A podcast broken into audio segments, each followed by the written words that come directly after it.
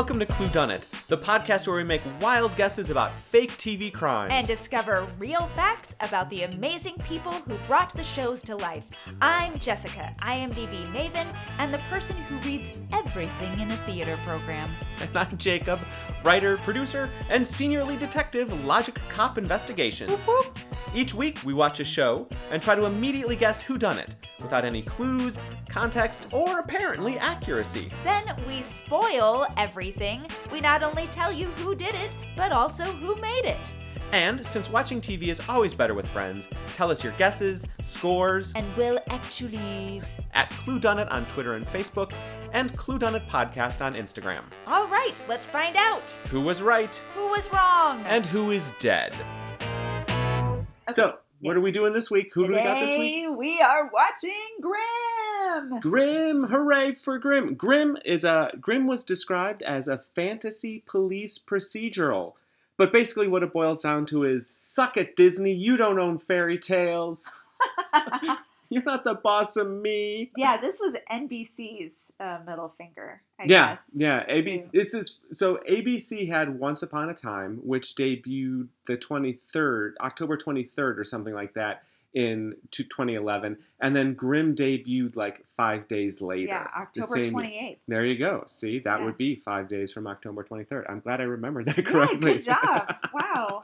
Research, it pays off. I wonder if actors auditioning at that time were like, "Where am I going for Which- this? Which one am I doing? There's show? there's something about fairy tales in the real world. Which one are which one are you on? Is it I just got cast as the lead. I just got cast as the lead. oh man, that would have been a great, great little bar scene. We'll come back to that. We'll workshop that in the second part of the show. Okay. But yeah, so Grimm, Grimm follows our hero Nick, who's just a regular old detective on the Portland police force. Until one day he discovers that he's actually descended from a long line of Grimms, as in Grimm's fairy tales. Fairy tale creatures, apparently, named Wesen, have been hiding among us this whole time, and Nick is able to see them. And of course, Bad Wesen, like the big bad wolf, exist and are behind a lot of gruesome murders and crimes in Portland. So, the dream of the 1790s is also alive in Portland. Oh my god! Thank you. Thank I went a you, long way for Jacob. that one. You I, really went, I, I walked a long way for that it. joke. Oh my god! there is a there's a lot more in show mythology. They developed a lot of rules and mythology and stories over the six years of the show. We don't have time to go into all that. So just just understand fairy tales are alive. They're doing crimes in Portland. Cop solves modern day fairy tale murders. Bam. That's all you need to know. So, well, I am curious though, because we didn't watch all the season. Do they cover the Brothers Grimm?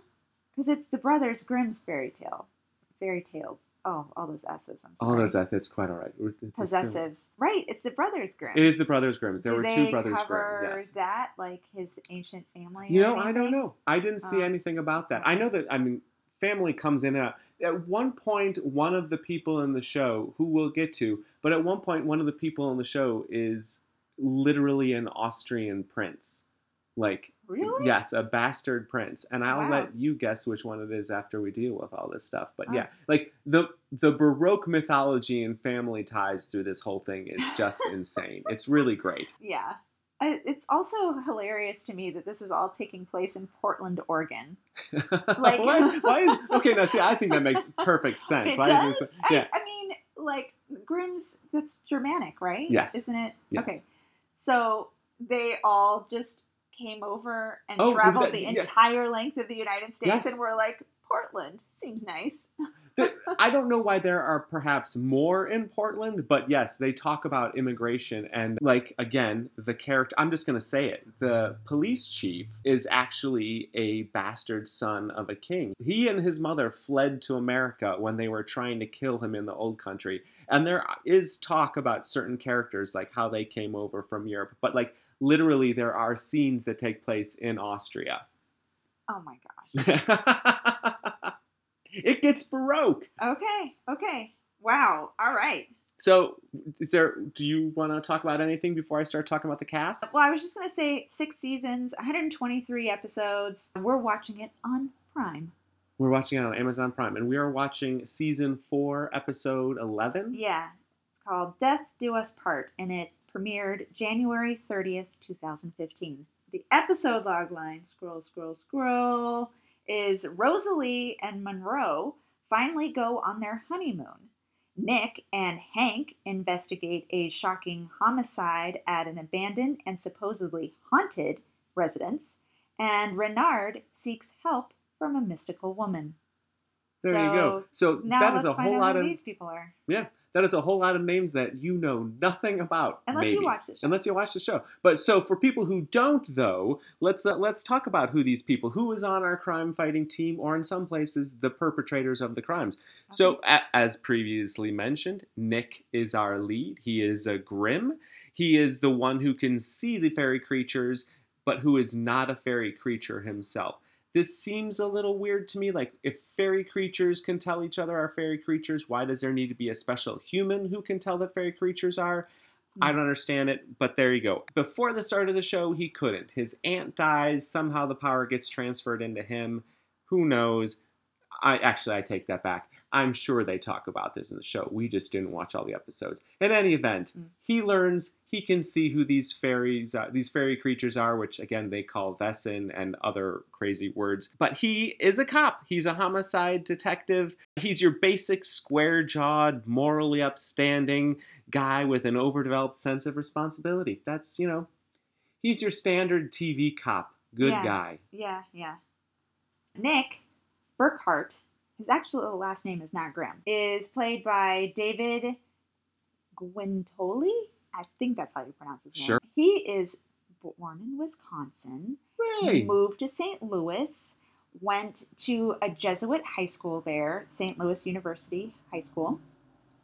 And he went to Indi- University of Indiana, I think, some school in Indiana, and got a BA in finance, and then decided to move to LA and be an actor. Sure, because that's what you do. It's the classical study study finance and learn Yeah. all the things about the money you won't have because you're going to be an actor. Except that he was on a hit He was TV on a hit show for six years, so Yeah. never mind. Now Yeah. he can manage his money. Good for him.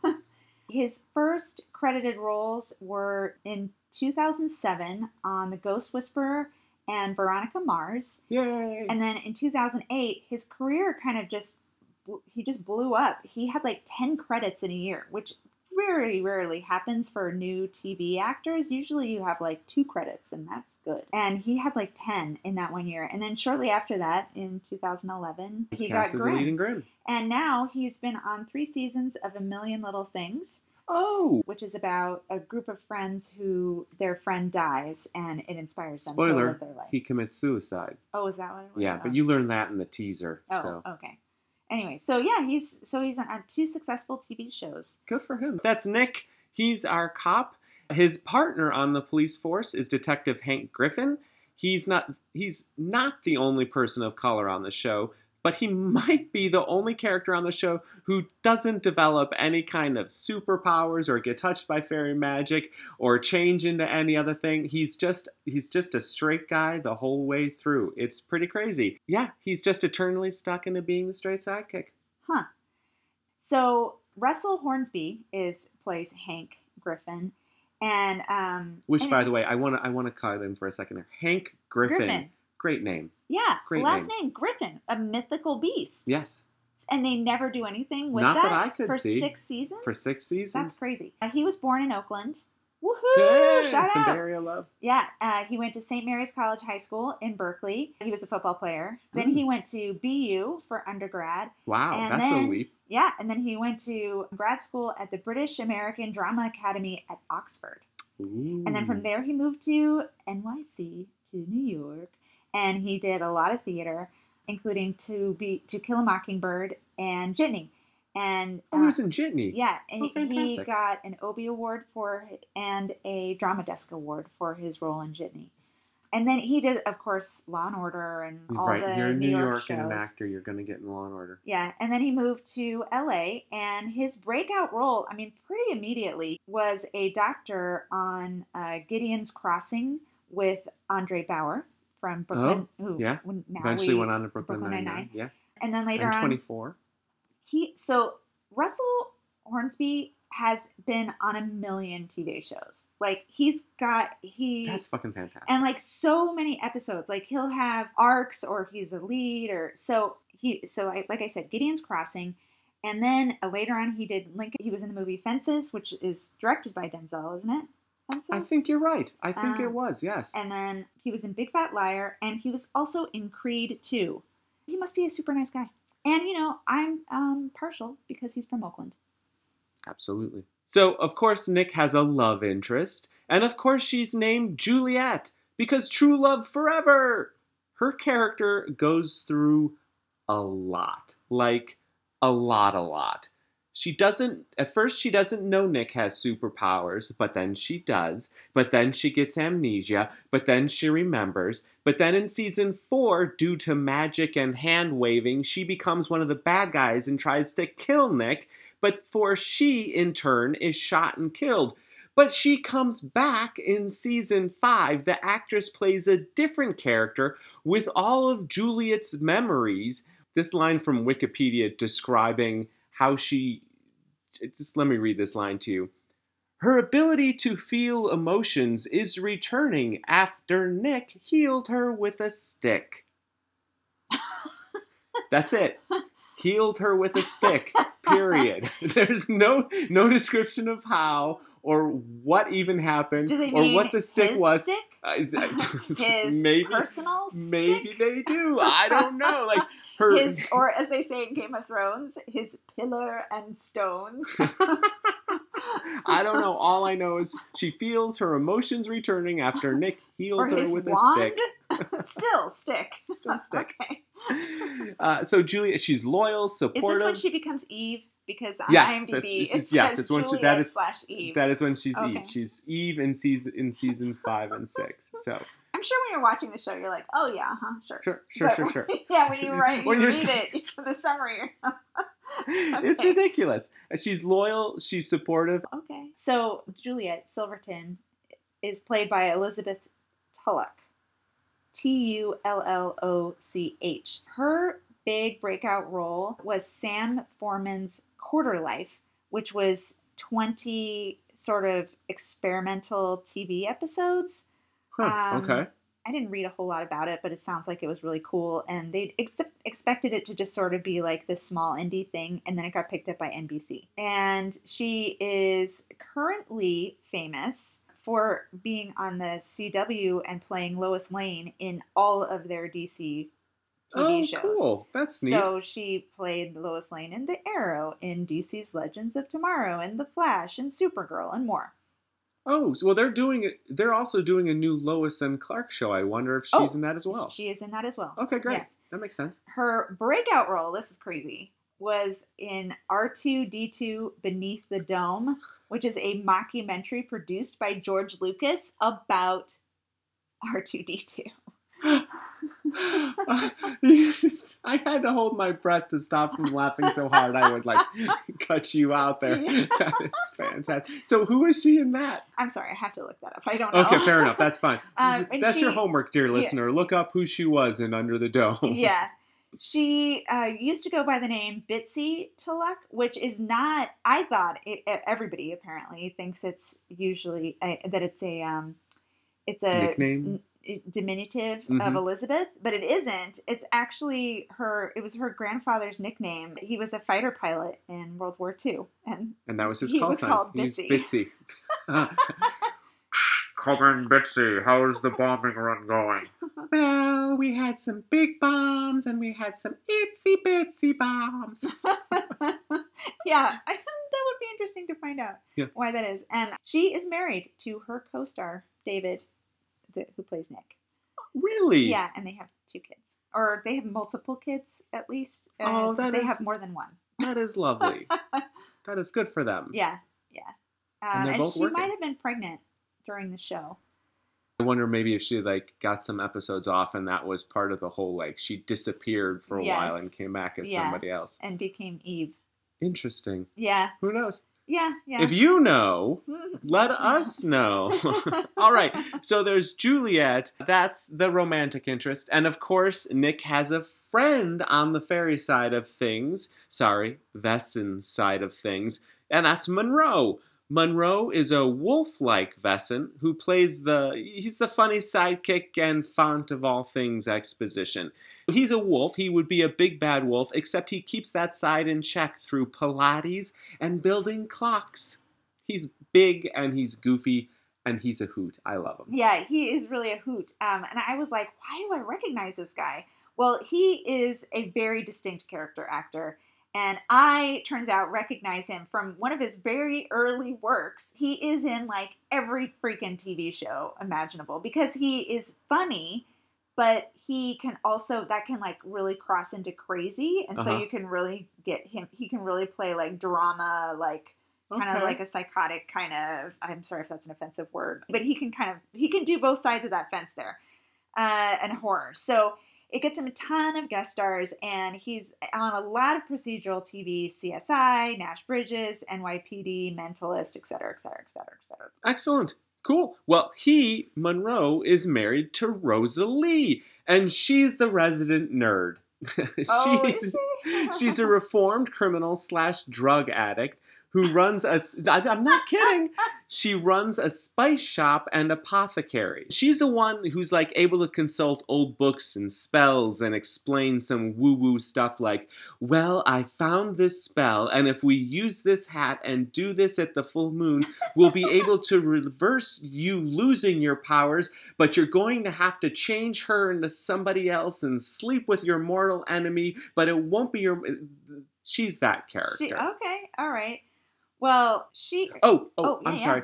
She is also a Wesen, and she Oh. turns into a fox person. so Bree Turner plays Rosalie, and her dad was a pro football player. He played on a lot of different teams, and they eventually settled in Northern California. She studied dance at UCLA, and I think while she was there, she developed a she auditioned and got a ton of roles, and she had a very distinguished career as a dancer in film, TV. I think she did concert tours and very she did all the khaki commercials for Gap. Oh Um, yeah, when they were doing all the swing dance and everything. yeah, that everybody- that phase. Yeah, but she w- decided she wanted to be an actor. So she went to London and studied acting, and then she came back to the US and started getting a lot of roles in comedy.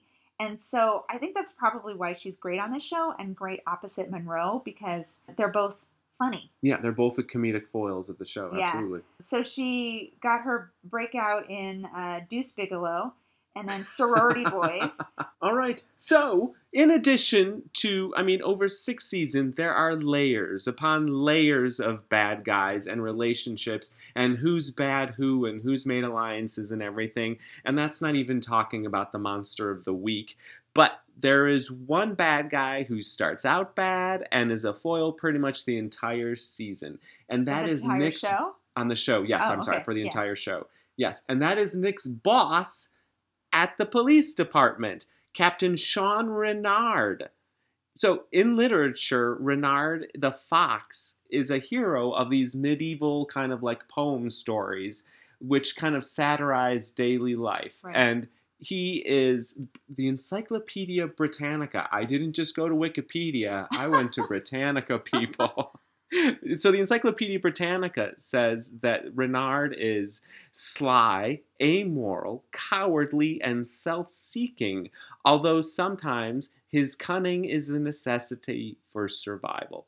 And Renard in the show is all of those things. He's literally two-faced because he's also a, he's not a Wesen. He's a Zauberbiest, which is Oh. like a male warlock who can change Oh. forms, but is also magical. But he pretends to be an ally to Nick while simultaneously plotting against him. He's just, he's a good villain. He's one of those slimy, no good, eminently capable, dangerous bad guys that you just he love to have really on the dangerous. show. I mean, he was going to kill Nick and his All- aunt All in the, the, first yeah, episode. in the first episode, he's already gunning for him. So yeah, no, that's Captain Renard. Wow. Well, Captain Renard is played by Sasha Roiz. I don't know if I'm pronouncing that correct, incorrectly. I apologize. He was raised in Montreal, so I and he went to the is it the Guildhall Guild I think it's the Guildhall School of Drama in London, which is a famous acting school, and he has done a lot of procedurals, Castle, Warehouse 13, NCIS, Wow, Taken, he was in Lucifer. I mean, episodes. Episodes. You know, okay, like yeah, guest yeah, yeah. stars. Lately, he's done a bunch of episodes for Suits, for Departure. He was in a couple episodes of 911. And he he's done movies, most notably to me. He was in Pompeii, which is a Kit Harington vehicle. so I kind of want to watch it. But it's funny to me that he's from Montreal, and so he probably has like a slight bit of like quote unquote foreigner accent, and so that always Right. makes uh, in be- he can be America they're always like mysterious. pretty mysterious and villainous, and he has a look like his face. Oh, yeah. like he can play villainous very easily. So yeah, that's him. All right. So there you go. We are watching again. We're watching season four, episode eleven. Do you want to hit us with a log line one more time? See if it makes any more sense. Yeah, Rosalie, the Rosalie and Monroe, dancer, the and Monroe, the the wolf wo- Wesen. wolf. So he's not a werewolf. He's just a wolf. He, He's yeah, he's not a werewolf. He doesn't turn into a wolf under the full moonlight. He can he can be this wolf type creature. Yes. Oh, okay. They finally go. Oh, like Red Riding Hood. yes. Okay. But he is not the big bad wolf from the Red Riding Hood episode. But that is how. Yeah, that is a challenge of the, this show. Is that if you start watching it and you're like, oh, here's a fairy tale, then you're like, well, I can kind of guess the ending. Yes. But you can't because you you ne- haven't necessarily met the right. Yeah. you know. But there are definite clues, like, oh, this is the fairy tale they're going. On the other hand, on the other hand, to to call these fairy tales or like to think that they're ripping off a fairy tale is no. it's they're very liberal in how they adapt the fairy tales. So yeah. Oh, okay. So Rosalie and Monroe finally go on their honeymoon. Nick and Hank investigate a shocking homicide at an abandoned and supposedly haunted residence. And Renard, the uh, captain, seeks help from a mystical woman. all right. We'll be back with some guesses.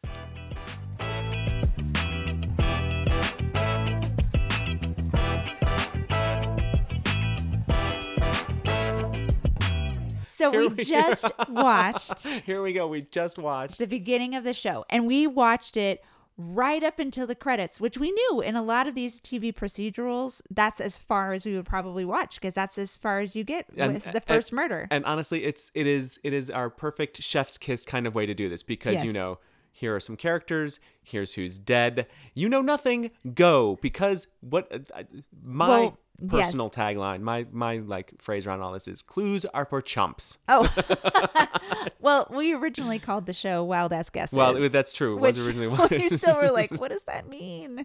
What do any of these names mean? But what does any of these names? But yes, but there you go. So we know nothing. This is what we know. This is what we know. What we know is there is a group of ghost hunters, college age ghost hunters. One uh, white kid, one uh, male, one white female, and uh, one black guy.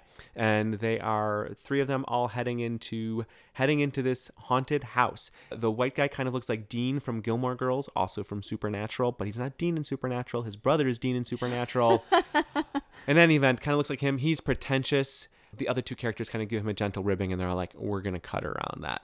They go into a house. The legend of the house. The legend of the house is that there was a couple who lived inside it, and they were found murdered, electrocuted, just zapped to a blackened husk, all wrapped up in each other's arms. Teeth exploded out of their skulls, like nasty. But then apparently the husband, the male in this formula, somehow is still there haunting the house trying to find his love. yeah. And they're going to go in and they're going to try and find this ghost and no matter what happens they're going to keep filming because that's what these ghost hunters do. Yeah. Uh, meanwhile, back at the ranch, Nick has come home, but Juliet is not there. Juliet is worried because she's turning into a z- Juliet is not there. She is secretly secretly. at Renard's beautiful freaking oh my god, you can afford that as captain of the police force in Portland home. And she is showing him to his somewhat horror how she turns into this use I A think it's called a witch? Hexenbiest. She's a Oh. witch. She's she's not exactly. She doesn't turn into like a fairyland animal, but she has s- other powers, and she's kind of a witch. So yes, she turns into a.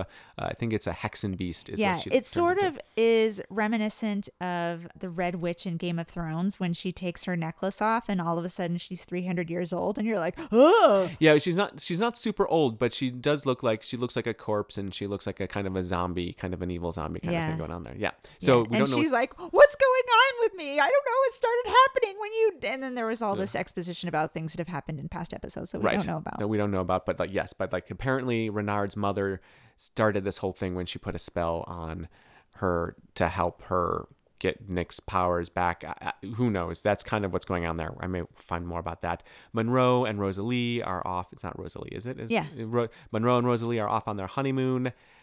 And then we go back to the ghost hunters. And the ghost hunters are in the house and they do the classic Scooby Doo thing of everybody let's split up. yes. Don't split the party, people. if Dungeons and Dragons has taught us anything, don't split the party. They split the party. Doofus uh, goes upstairs, proclaiming portentously the whole way about how there is danger up there, so he must go up there. Meanwhile, the other two characters stay downstairs. They all turn on their electromagnetic frequency meters, so they're like, if something's going to happen, we're going to see it right here, and we promise we'll keep on filming. So they go out to their various rooms, and they suddenly see that power is coming on, flickering in these rooms. The lights are coming on and flickering. The stove is turning on, and the needle on their EMF meters are it's just buried. It's in the red. It's never been in the red before, but it's in the red. Yeah. Now they're getting really freaked out. They don't know what to do. It's genuinely a very tense scene. Yeah, it's very nice. It's a lot of fun. And uh, while this is happening, something attacks the doofus upstairs. He gets attacked, and like lightning or electricity comes from the body, goes into the doofus's body. Everybody's screaming. They're calling to like get out of the house, and the people downstairs like get to the sta- to get to the bottom of the stairs, and doofus's body is thrown to the bottom of the stairs, charred to a crisp, electrocuted. Everybody screams, and teaser. Yeah.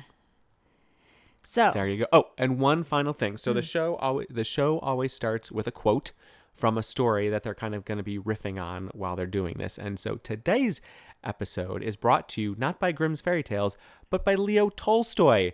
The quote is he felt now that he was not simply close to her, but that he did not know where he ended and she began. It's from Anna Karenina, I believe. Um, I think that's what it is. Anyways, I have never read Anna Karenina, so I don't know. But that's what that's what the Google says it's from Leo Tolstoy. So there you go. That's what we know. Let's get to some guessing. yeah. And I, I so I so I just want to like Okay, so what have we got? We've got Tolstoy, we've got an affair. We've got because I think Anna Karenina is about an affair. I think that's what's happening in Anna yeah. Karenina. There's some kind of like we know that the episode is called "Death Do Us Part." death to us part. So there's some Mm-hmm. kind of relationship on it, and there, we also know there's electricity. That is what we know, Mm-hmm. and so we just got to like we like. th- My problem is is that I I I read I don't I won't say that I read all of Grimm's fairy tales, but I read a lot of it. I read a lot of those ones, And you said there are, are many. and there are there are many many many many many, and I don't remember anything to do with electricity. Partly because like when this was ha- like like the fairy tales were collected first published in 1812. So they were mm. collected the previous 10 years. So they're all being collected in like 1800 in like rural Germany. Like these are folk tales. These are not like courtly tales. These are not educated tales. These are folk tales, which means that like Yeah. Uh, keep in mind Electricity. Ben Franklin was doing experiments with electricity in the late 1700s. So like Yeah. electricity is not really a known thing. Lightning Yeah. would be a known thing in fairy tales. Anyways, but this again, this isn't even a fairy tale. This is Leo Tolstoy. So I I I mm, there's some so there's some kind of like affair happening or some kind of like love triangle because like why would the husband be killed with the wife in his arms but then still haunt the house trying to find his wife yeah. I mean, the suggestion is that the wife is with a lover. right the wife is with the lover or like the wife like the lover got jealous and went and ended up killing the wife for being with the husband or something i don't know i That don't sounds more like a more like something hollywood would do no. Oh, well, newsflash no, who's the guy? A Chaucer. It, it, oh Chaucer. Canter- it sounds more canterbury like a tales Canterbury yes tale. the miller's tale yeah. Okay, I can see that. I can see that. So, uh, so yeah, it's some kind of some kind of love triangle. There's got to be some kind of love triangle, and either the husband killed both of them and is now trapped there, or the uh, that's what I got. What have you got? I've been talking a lot. You, what have you got? girl? Okay. So the thing is is that when the the electrocution happens of Roy or Ray upstairs, Is Ray upstairs? Was Ray the kid upstairs, or I was Ray the kid downstairs? I think he was the guy Let's upstairs. just call him Doofus. Let's just call him Doofus because he's definitely I- doofus. I think that might be an offensive word now. I don't know. Okay, when Shaggy Hair Man upstairs. Yes. when not Dean. When not when not Dean. Yes, when not Dean gets killed. Yeah, when he gets killed, we actually see a shot of the thing that is killing him. Yes. And it is a, a being who looks sort of short and is in a red and black checkered, like flannel shirt. Wow, you noticed the flannel? Sh- I Yes, did not notice this at and all. He has a green head, like full on alien He's- jerky. He's a lumberjack alien. alien from like that you you know when you buy jer- jerky on your way to on in, when you stop in Baker from L.A. to To Vegas, yes, yeah. he's he looks like the alien jerky guy. So I I know there are no aliens in in Grimm's fairy tales.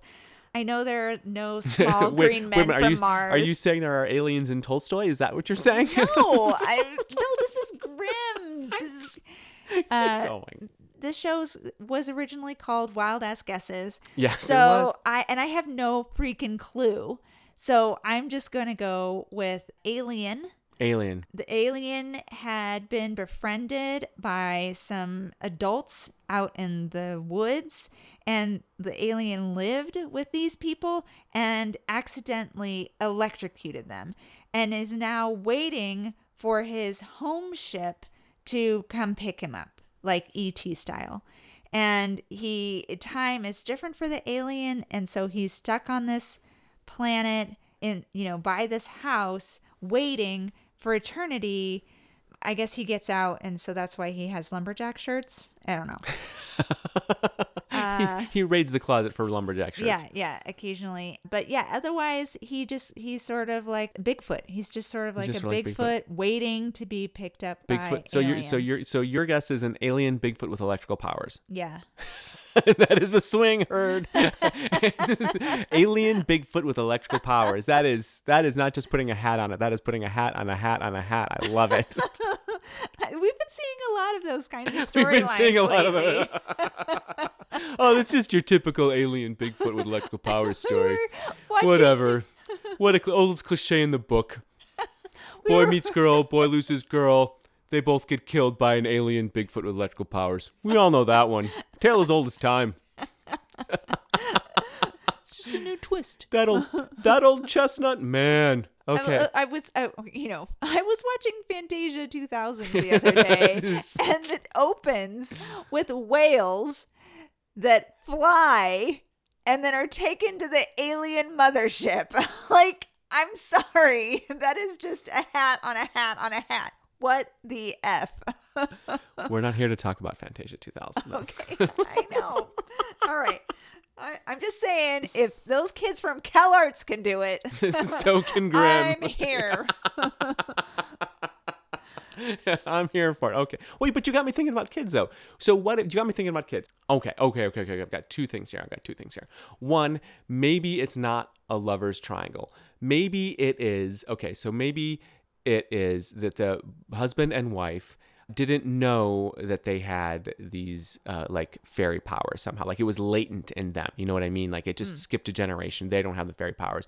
But they got to, it was like a recessive gene. Like they both carried a recessive gene for red hair and uh, fairy tale monster. Uh, and the kid didn't get red hair but did get fairy tale monster. So like the parents ended up giving birth to this kid who had these special powers but didn't realize it and somehow like they got into a fight or the kid had its first temper tantrum or whatever and just these electrical powers just came out of it and just zapped the zapped the mother and father and killed them both and that's why he stays there because he's not looking for his lover he's not looking for his wife he's oh. looking for his mom he's looking Yeah. for his dad Oh, and he doesn't know what to do and he doesn't know where to go so there's that Are you going to stick with that? No, well, here's the okay. So here's the other thing. you Here's- have another. I do. I do have another one. So what if, what if they were doing like they knew that they were witches. They knew that the husband and wife were witches. They Witch did and warlock. witch and warlock, sure. They but they did know they had powers, and they were trying to do some kind of like I'm not going to call it sex magic, but they were trying to do something where they would create like another like they were so in love, they were so en- enmeshed in each other. They wanted to create like they literally wanted to create one creature out of the two of them. Like they wanted to somehow like Voltron into one thing, and they were mm. using this magic, and they mm. did. It worked. Somehow they like invoked this power and this electricity, and it blasted their physical forms, and it created this other this other creature that is now trapped to this. But because it's just so freaking weird being this one new thing instead of the two people, it's like kind of like little like schizophrenic. It's crazy. It doesn't know what to do. It's trapped in this body. It doesn't know what it is, and it's just lashing out and raging and trying to separate once again back out into each other. So what Oh, if so what if they created this like yes. Hybrid monster of the two of themselves. I like that. Oh, I like that. If that's not the story, you should write it. Okay. All right. All right. So we've got alien Bigfoot with electrical powers. Mhm. Yeah, that's mine. That's yours. Or we've got the they were creating they were trying to do a magic spell to create a third being and they're both somehow trapped inside that third being. I really like that. I hope that that's what it is. All I'm right. rooting for you. No, I'm rooting for you. This Bigfoot alien. No, you're not. You want to win. You're darn I right know I do. you. You're darn right I do. All right, we'll be right back.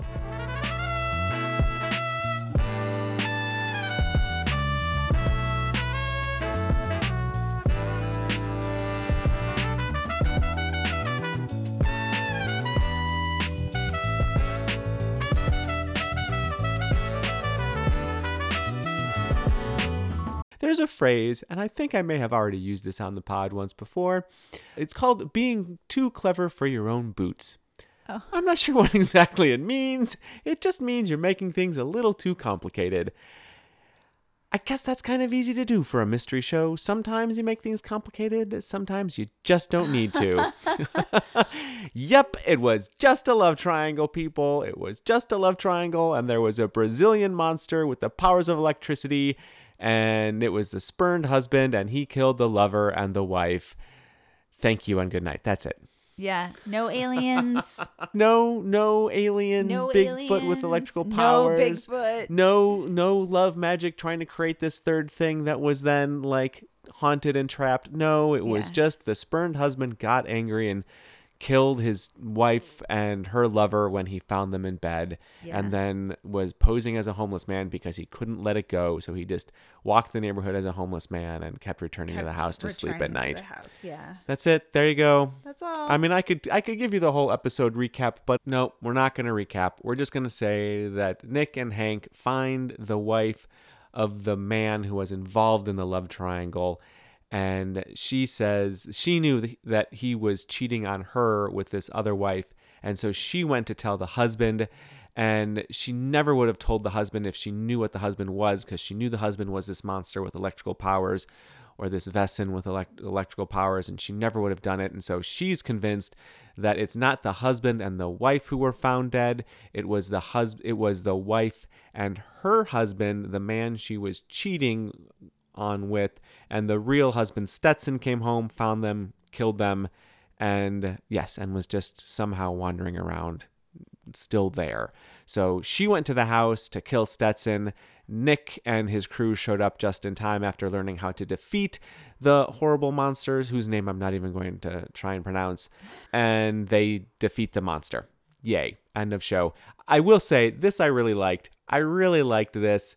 They, uh, the only way to defeat this monster is to take. So the monster is Brazilian and you the only way to defeat it is to take this dried skin of a poisonous frog so the skin of a frog that is poisonous and has been made into this powder you have to rub the powder into a paste and then put the paste into a the hole that you make in an ear so you have to pierce your ear and then rub the paste into the ear and somehow this makes you immune to electricity electricians do not try this on your next job this is a pierced Yeah. ear will not protect you from electricity please don't do this at home Grimm. Maybe yeah, we'll say that. Maybe you have, so unless unless you're a Grimm and you know this for certain, take proper precautions around electricity. yeah, yeah. Yeah. Agreed. So So and then is- there's uh, other storylines, you know, going on with Juliet is turning into a Hexenbiest witch and she doesn't know how to fix it and something is happening to the captain and the captain is having bullet holes on him. I'm sure it would mean something if we'd watched the whole appear season. and disappear Yeah, and and- bleed and stop bleeding. and Monroe and Rosalie literally they just they make wish they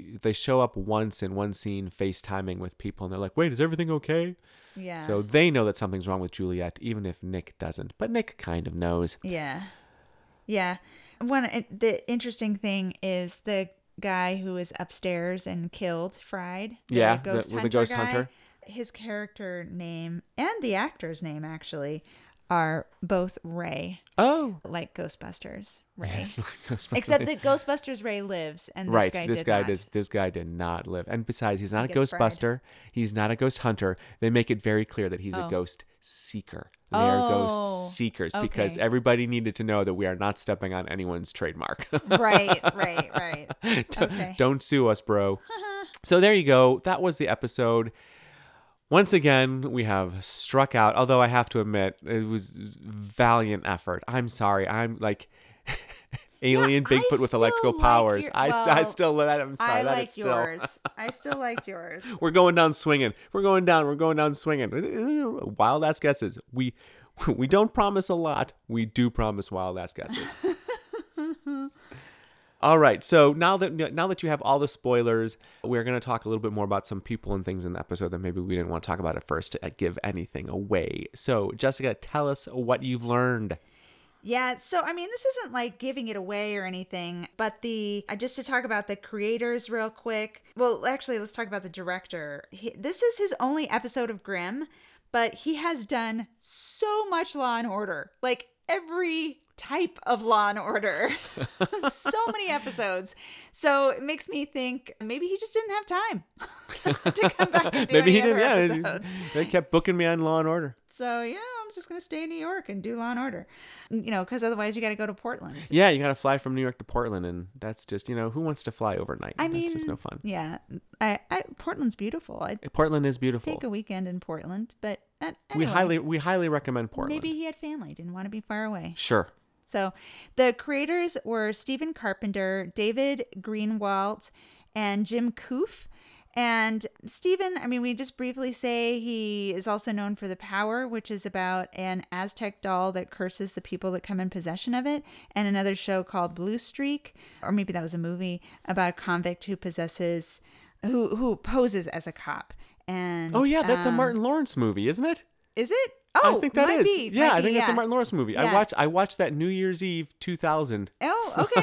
Yeah, so he tries to go steal it back. So he's Yes. he's one of the creators. The second creator, David Greenwalt, he's also known for a movie called Profit, which is about using any means necessary to get ahead, including bribery, blackmail, intimidation, extortion, etc. And so I assume he is presumably in this because he's an expert on crimes. Sure, Uh, absolutely. And, it, and, and, th- and if there's one way I can tell that anything overlaps, it's serious crime drama and Brazilian electrical monsters. okay, well, all right. I mean, there's Fine. you, you really need the law expertise for that. I mean, how else would you have known that you have to pierce your ear? I'm not There- saying he's a lawyer. I'm just saying I'm just saying he knows from crime. this was his thing that he was. I swear, I swear to you, people, like I, I, I really, I loved that. I did love the pierce your ear bit where they have to pierce the guy's like, I'm not piercing my ear. Works for Hank. All right, I'll pierce my ear, and they do. They before before going into the like literally it's the climax of the episode. Before they go into the haunted house, he's like, "Oh shit, I can't go in. I have to pierce my ear." And they're piercing the guy's ear before they go into the shop and before they go into the house. And Carol is it Carol who's one of the ghost seekers? Yeah. Carol is like, "What are you doing? What kind of cops are you?" It's a it is a really great like pause for humor moment. It's really nice. yes. Yeah. Yeah. And the third creator in this for the show Sure. is Jim Kouf, and he has also been he is known for National Treasure. He is the Oh, creator. okay. I have seen none of those. Written screenplay and created the characters, and I think some of the other ones might have been have some inf- other writers involved, but he is credited all the way across um, for all of that. What do you know? And he was also one of the first writers on Rush Hour. Um, the both the TV movie or both the movie and the TV show that has been recent. Uh, all three of the creators are credited, along with Jeff Miller, who has written also for shows The Event and Trauma.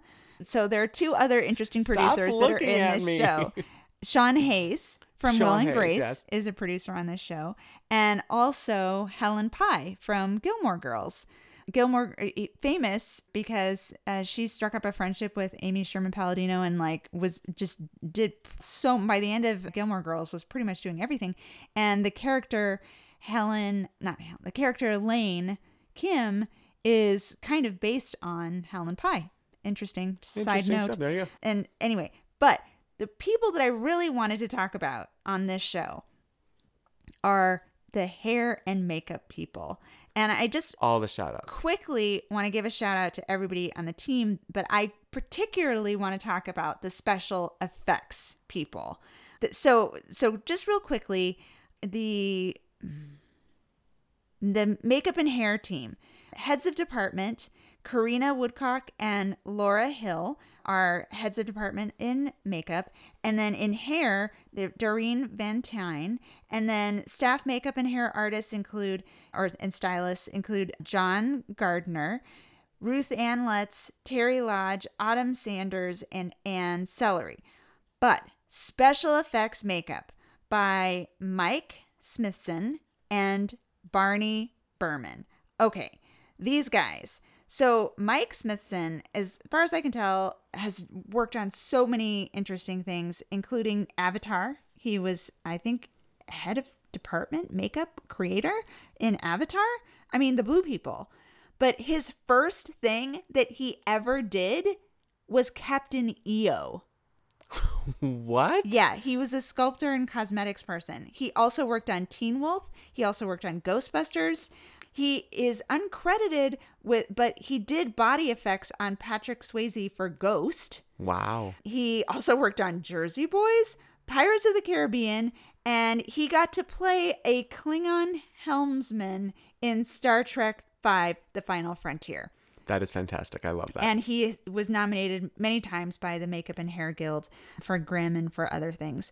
Now, Barney Burman is, as far as I can tell, something of a legend in makeup and hair. okay. He is also the son of legend Thomas Burman, who is one of the creators of the Planet of the Apes makeup. Oh, yeah. Um, okay. John Chambers, it was the primary um, designer and of the Planet of the Apes look, but Thomas Burman was his assistant and has done many interviews for it. Now, it's interesting because Barney Burman, who worked on Grimm and is a special effects artist on Grimm, um, he was the makeup artist on the latest Planet of the Apes. Oh, okay. Yeah. So, and his father still works too. Really? Yeah, so mean, sure, he's still suppose, yeah. alive and still doing film, Why not? and he still has credits. But Barney took up the mantle with the the new Planet of the Apes. So Barney Burman, eh, he was an actor and a makeup arti- artist. Uh, he- Artist. he- artist. He, was, an a- artist. He's the on- artist of the makeup artists. on Star Trek Three: The Search for Spock in 1984. Spoiler alert, they found Spock. but he played a bar alien. It's hilarious. like I was like, oh my gosh, what other kind Bar of Bar alien. I think it's just a thing. Like if you can do somebody else's makeup, it's really because you wanted to do makeup on yourself and you wanted to make yourself look awesome. And No, so it's oh, like well, you think, all okay, these sure. makeup artists are like, you know, doing themselves up and going in. And, Well, I also think it's a fun little like playing on stage. That apps that I think is more like yeah, Yeah. absolutely. oh, who can say? Um, Who can say? But I do love the idea of all these makeup artists being like, I'm going to get in some alien makeup and just be a bar patron over here. Yeah.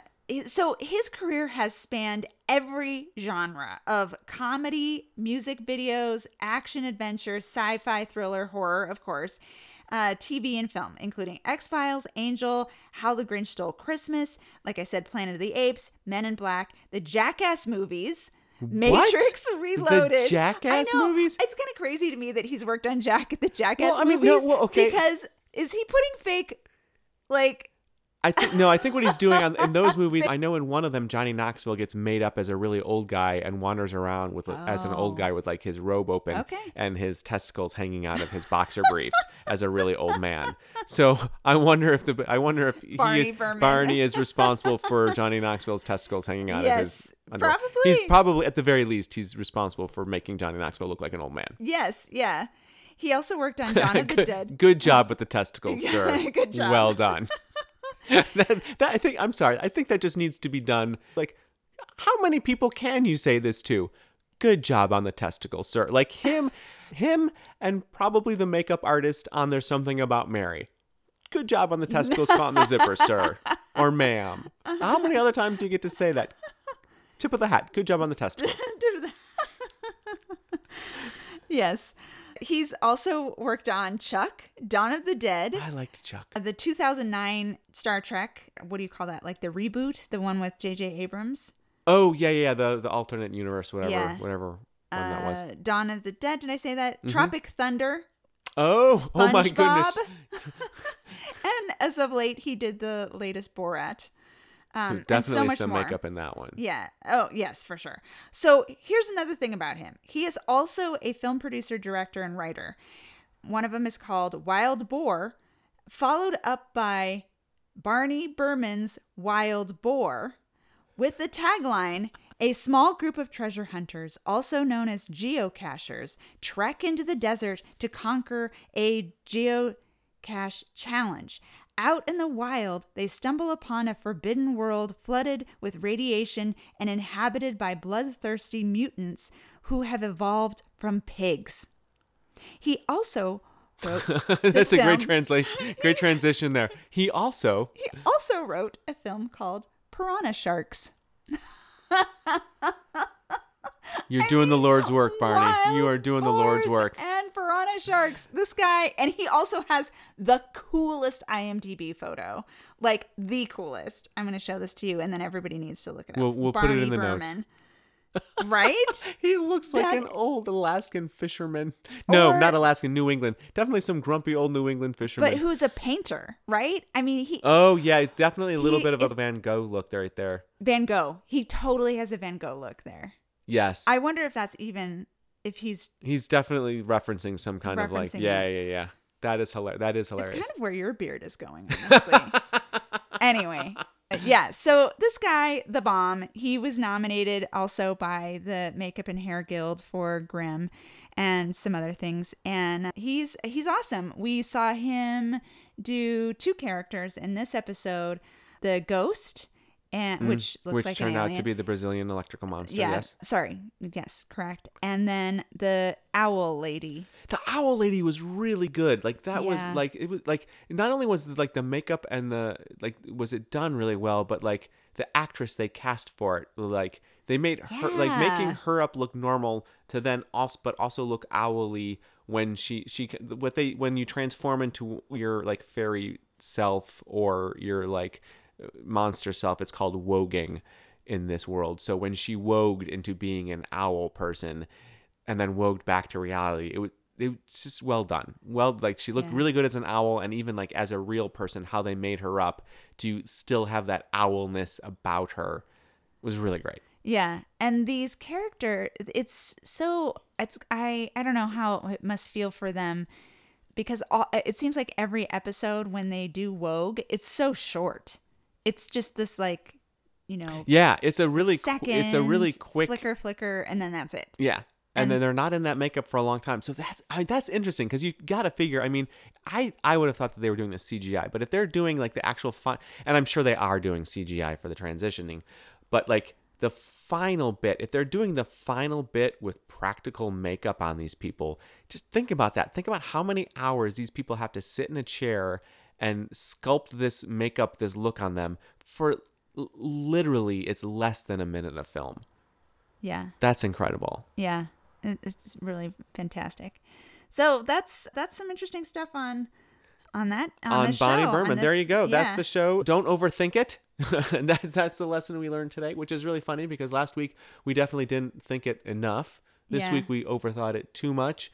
And uh, Well, there you go. Lesson learned. No logic. Well, the logic cop segment, if we were going to do that, that would probably the that would the the ear piercing. I think. Well, no, no, no. I the logic cop. I will. The logic. The logic judge is ruling that that is totally not a logic cop situation Oh. because within the world that they have created, absolutely, I'll give it to them. Absolutely, hundred percent. Yep.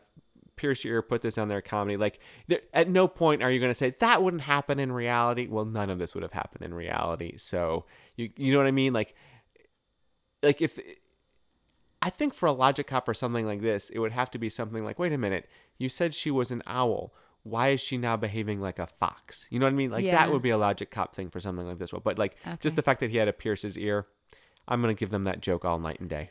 I what's the thing called? The trailer that they have is still silly. I mean, it's really enjoyable. I love that set, but it's gigantic. It's way oh, bigger. Oh, on the, trailer. Yes. Okay. So so what? So I got confused there. You're not referring to a trailer like a movie trailer. So yes, in this world, Nick. As, as a, I almost called him a witcher. Nick, as a Grimm, as a monster hunter, has a trailer, like an old 60s Airstream aluminum trailer, that on the inside is outfitted to be like your English alchemist's library with like old leather bound books and all sorts of medieval weapons and a, a spice rack that spins around that has, well, wouldn't you know, dried frog paste. But yes, there's one of those things where it's like that trailer is not that big. This is absolutely a set. Yes, okay. I I will give you a logic cop for that. That trailer wouldn't be that big on the inside. Sure. Yes. Yeah. You win logic It's- logic cop. I'll give you Whenever they go into that trailer, I am always like, such a beautiful set. It is not in that freaking trailer. and I did, I think it was a little silly. I mean, it's so much fun, but it's silly that he just walks over to this spinning spice rack, which, you know, in my house would have like in my growing up house is what I mean Mm-hmm. would have like old cream of tartar some turmeric that hasn't been used. that hasn't in- been used, yeah, forever. Spice, Maybe yeah. some pumpkin spice that had been used in like 1979. But you know, on his, it's dried frog paste and some other things, and he just spins it around. Yeah, it's just around. Oh, sitting there it out on yeah, the table, and somehow labeled well enough that he'd be like, "Oh, there it is, frog paste." yeah, it, it looks like a bunch of um, not spirits. What's the stuff that you put Bitters. in? Bitters. Yeah, it looked like a thing of bitters. That's hilarious. Here's some bitters. What I want to see is what I want to see is he just took some he just took some highly toxic chemicals, rubbed it into a paste, opened a wound into his body, straight into his bloodstream, and put it in there. I want to know he's going to be tripping balls in about an hour. He's just going to be like high as a kite having some like crazy mind expanding experience. Yeah, he just goes back to work He just goes back paperwork. to work. Yeah, it's just paperwork. I want to see. I want to see how that paperwork gets filled out.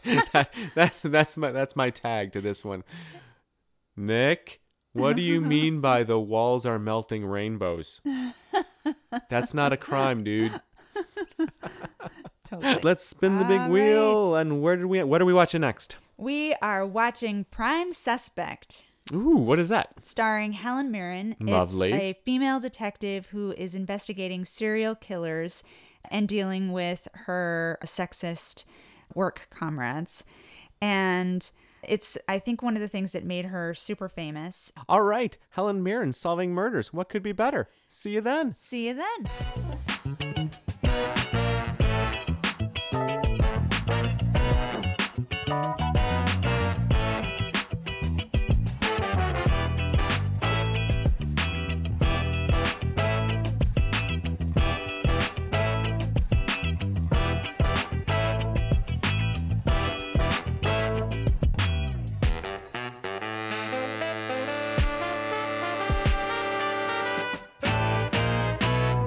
Would not be a what? I think it was a parallel reverberant surface. I think Yes. is what I said. Yes. A parallel Sound gets reflected everywhere. perturbant. Perturbant. surface. Parallel protuberant Protuberant surface. surface. Maybe that's the name of our podcast.